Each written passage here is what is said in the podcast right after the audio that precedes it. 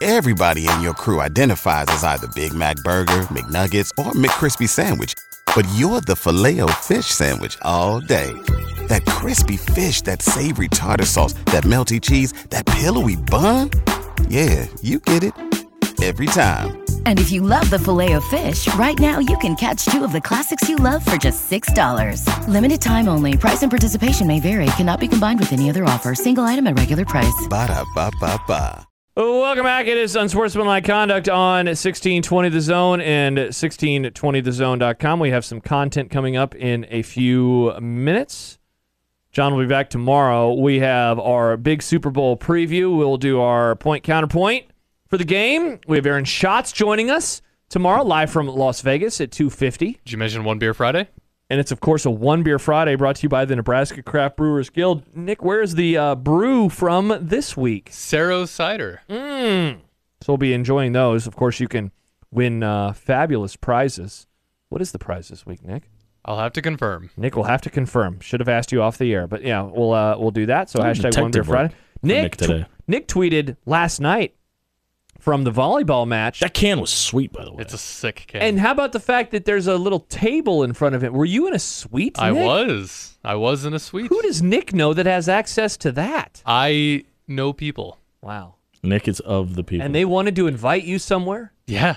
A few times. That was my second time in that suite. Wow. Can we talk about how we need to change the moniker of breaking news for a second? Why? What happened? On3 tweeted out that it's called a sports flash. No, it's not. It's very not. Oh, that's what I'm saying. This.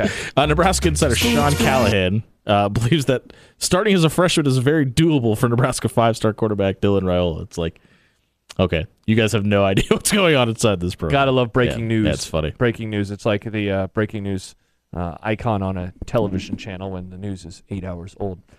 Super Bowl, Jimmy. So we talked about it earlier when you were sandbagging the things for a little bit. Let's go Chiefs! You finally stopped. Are you interested in legacy discussions with the Super Bowl? You know, for years, Tom Brady would play in it.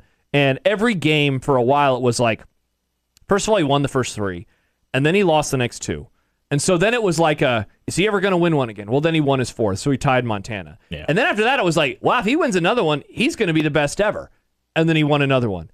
And then he won another one after that. Two more. And then he went to Tampa, and he won a seventh ring. And it's just like, I mean, it's impossible to kind of fathom that stuff when for the majority of our lifetimes, it was always Montana with four and Bradshaw with four. But we, of course, never considered Bradshaw the best. Now Mahomes has entered into this sphere where he's a win away from his third. He's already played. This will be his fourth. He's made the AFC Championship game every year, and I don't know if I've said this on the air. I think he is the best quarterback of all time. Yeah, period. He is the best. Now, he does not have the resume yet, but he's also 28 years old. So, I don't care. I think he is the best quarterback that I've ever watched. And resume shouldn't dictate talent either. Correct. And so he has, it's funny, Aaron Rodgers, for the longest time I would watch him and I'm like, man, that guy's the best quarterback in the NFL, even if he only has one ring. Well, Mahomes has already surpassed him, and now he has a chance to triple Aaron Rodgers. See, because I always thought Aaron Rodgers was the best arm talent I've ever seen. Yeah, and so now Mahomes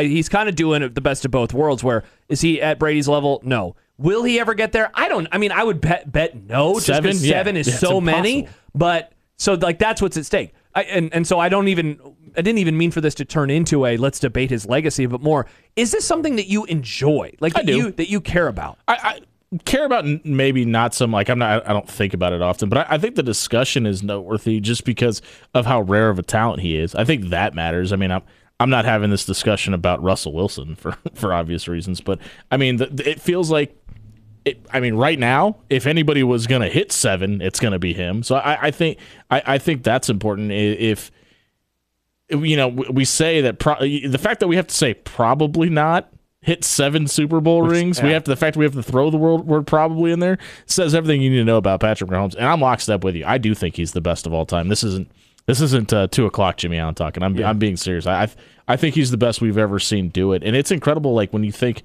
You know me, I'm a high school sports dork, but it's incredible to me that this is a guy that had three scholarship offers. I know, it's wild. And he's going to go down as probably the best of all time. And so, I'm happy that you're engaging in that, because the other thing that I think of is we keep looking at this from the Mahomes, Andy Reid stuff, which I think is very fun to do. But I think the 49ers and like what's at stake for them is also very, very interesting. Because like I'd start with the head coach, Kyle Shanahan. You mentioned him earlier. You know, he is known. There's two like scarlet letters on him right now. There's 28-3 with the Falcons when he was the OC. And then there's the 10-point lead in the fourth quarter against the Chiefs in the Chiefs' first Super Bowl win. Right. And each of those, you know, like I can explain them away. If I am, because I think if I could have any coach right now, I would want Shanahan. I would want him even more than Andy Reid. Me too. And so I, as someone who would make an argument for Kyle Shanahan, could be like, look, he went against the best quarterbacks in the sport, Tom Brady and then Patrick Mahomes. Arguably the two best of all time. On the other hand, like I mean, he did do some pretty stupid crap in those games. So like he has a lot at stake. The Brock Purdy of it all, it's funny. John doesn't seem like he wants to engage with the Brock Purdy discourse. I find him endlessly fascinating because he is, again, not to keep bringing up Brady, but there is something about this that does remind me of Brady in that, like, it's like this was unexpected, but what is so different is the media and the way everything is now with more websites, podcasts, which weren't a thing, more radio shows, more shows on television. Like, the discourse around it is different.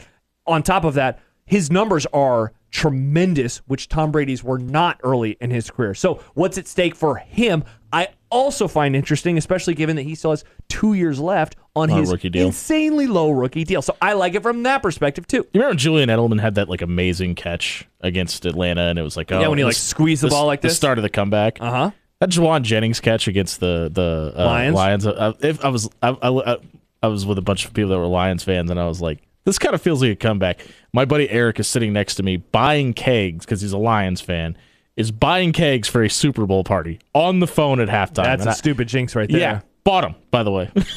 Hope he has people over. He got his money back, that's thankfully. Good. But I was like, this is the start of it. It just kind of felt like that. And I don't want to jinx it, but it just kind of feels like there's something special about this San Francisco team. And, hey, luck matters. Get a ball, bounce off a face mask, end up in the end zone, win a football game. Sometimes things just come up your way, and we've seen that work out more importantly than other things, and it just kind of feels like everything's coming up aces for the 49ers. Not Andrew Luck, to be clear. He's important. Thank you, Nick. It is indeed not Andrew Luck. So, yeah, I am excited about that type of stuff with this game in particular. That you know, if Mahomes and Reed get one more, I mean, I had a conversation with somebody, I can't remember if it was on the air or off, but it was essentially like, are we making enough about the fact that, like, Andy Reid versus Belichick now is kind of a real discussion point, too? You know, again, Belichick has so many more that Reid is probably, again, probably never going to catch him, but there is going to be a discussion that a lot of people have where... So you're not buying into the retirement stuff that... No, and that's the point, though. Yeah. Like, if he wins his third, even if he never catches Belichick, there will be people that will make the argument that he was better because... He went to a Super Bowl with two different teams. And you could certainly build the case. Now, and I think Belichick's better, for the record. But if I was building the case, I would say, hey, man, Bill Belichick won all of his Super Bowls with one guy. Andy Reid has had success with Donovan McNabb. All those backups in Philadelphia whenever McNabb got hurt. Alex Smith. Yeah. And then Patrick Mahomes. And he had the foresight to see Mahomes and to draft him where he did. And trade up for him. And then to get rid of Alex Smith. I thought that was idiotic when he did it. Mm-hmm. And it's the smartest football movie we've seen in, you know, decades when it happened. So I think that part of everything that's happening right now is pretty fun. Too. Yeah, and part of me, the football nerd in me really wants Andy Reid to retire because I want to see what Patrick Mahomes looks like without Andy Reid too. I mean, because there was always the debate when Tyreek went to Miami, it was like, well, what's it going to look like without Tyreek Hill? It hasn't looked that much different. What's Patrick Mahomes without Andy Reid calling his plays for him? I'm really excited to see eventually whenever it happens, what it looks like. One more thing real fast before we get to content. You just mentioned Brock Purdy, the pass that went off the face mask and really was the kind of jump start to the run. Mm-hmm. So we'll have Aaron Schatz on tomorrow, and I have to imagine that one of the things that I'm planning on bringing up with him is the turnover-worthy plays or lack thereof. So, you know, everyone's been talking about Mahomes. 0 interceptions so far in this postseason. According to his numbers, 0 turnover or 0 interception-worthy throws. So he has not had any throws. It hasn't come close, yeah. Meanwhile, Brock Purdy, he said he had fewer than Mahomes in the regular season, 17 turnover-worthy throws. But he has 3 in each playoff game. But only one of those was picked off. And so he has gotten a lot of the breaks. You know, whether it's the catch that you mentioned a few minutes ago where you're like, oh my gosh, whether it's the bounce off the face mask, those are plays that if neither of them or either of them goes against them, the game might be entirely different. And not just one goes for them, but both goes for the 49ers. That's it. I still like San Francisco because I am going to go with the long play, and I know John and I will talk about this more tomorrow, but I like them because they were better all year. And I'm not doing any recency bias. So. It's just hard to look at that offense that San Francisco has and pick, you know, death by a thousand cuts. Like, who do you stop? Because there's going to be so many other options that and that's been a lot of Brock Purdy's development too. Is how to, you know, it's really hard. It's really easy to be a quarterback when you got six guys to throw to, when you have six legit targets. I think we will wake up on Monday, and either side, whoever was right about this game is going to just be like, duh, of course I was right. Because if someone who picks the Chiefs is correct, they're going to say, why would you ever pick against Mahomes? And to that I will say, I know, I was an idiot. If I am right, I do think the discussion will be, why in the world did we pick against this 49ers team that was the best pretty much all year long, but maybe threw us off the scent by the time that late December and early January. And I think this is the best matchup for those arguments too, right? Like if it was the Ravens, they would. If San Francisco beat Baltimore, you would say, well, of course they did because there were so many of these question marks, and Lamar's never done in the playoffs. Yeah, it's the team that it was perceived as the best all year versus the defending Super Bowl champions. Oh, and they have Patrick Mahomes and Andy Reid. Along those lines too, before we go to break, like football, we always hear it's the most team game, and it is. And so that's what's fun about this, because I think the 49ers definitely are the better team. Agreed. Patrick Mahomes is the best player in the sport. And so it's like, what do you do with that? And you could argue you have the two best coaches, too. Yeah, I'm going to go with the team, but if I'm wrong and I wake up on Monday and I'm wrong, I'm not going to be stunned at all because, again, I'll ask myself, why did I pick against Mahomes? And yet that's what I'm going to do. Yeah, it's not usually a smart pick. No, it's certainly not. All right, when we return, it's time for some unsportsmanlike content. Coming up in content, the NBA trade deadline. Nick wanted to talk about this all show long, and we barely had a chance to get to it, so we'll get to it next because it's a topic that we've missed out on. Want to keep talking about the Knicks all the time. Jimmy can opine about College Game Day, and you just mentioned Mike Vrabel. What the hell? Is he going to Wisconsin? Is this in content? I apologize for burying the lead. It is indeed in content. We will get to that more when we return here on 1620 The Zone. Everybody in your crew identifies as either Big Mac Burger, McNuggets, or McCrispy Sandwich. But you're the Filet-O-Fish Sandwich all day. That crispy fish, that savory tartar sauce, that melty cheese, that pillowy bun.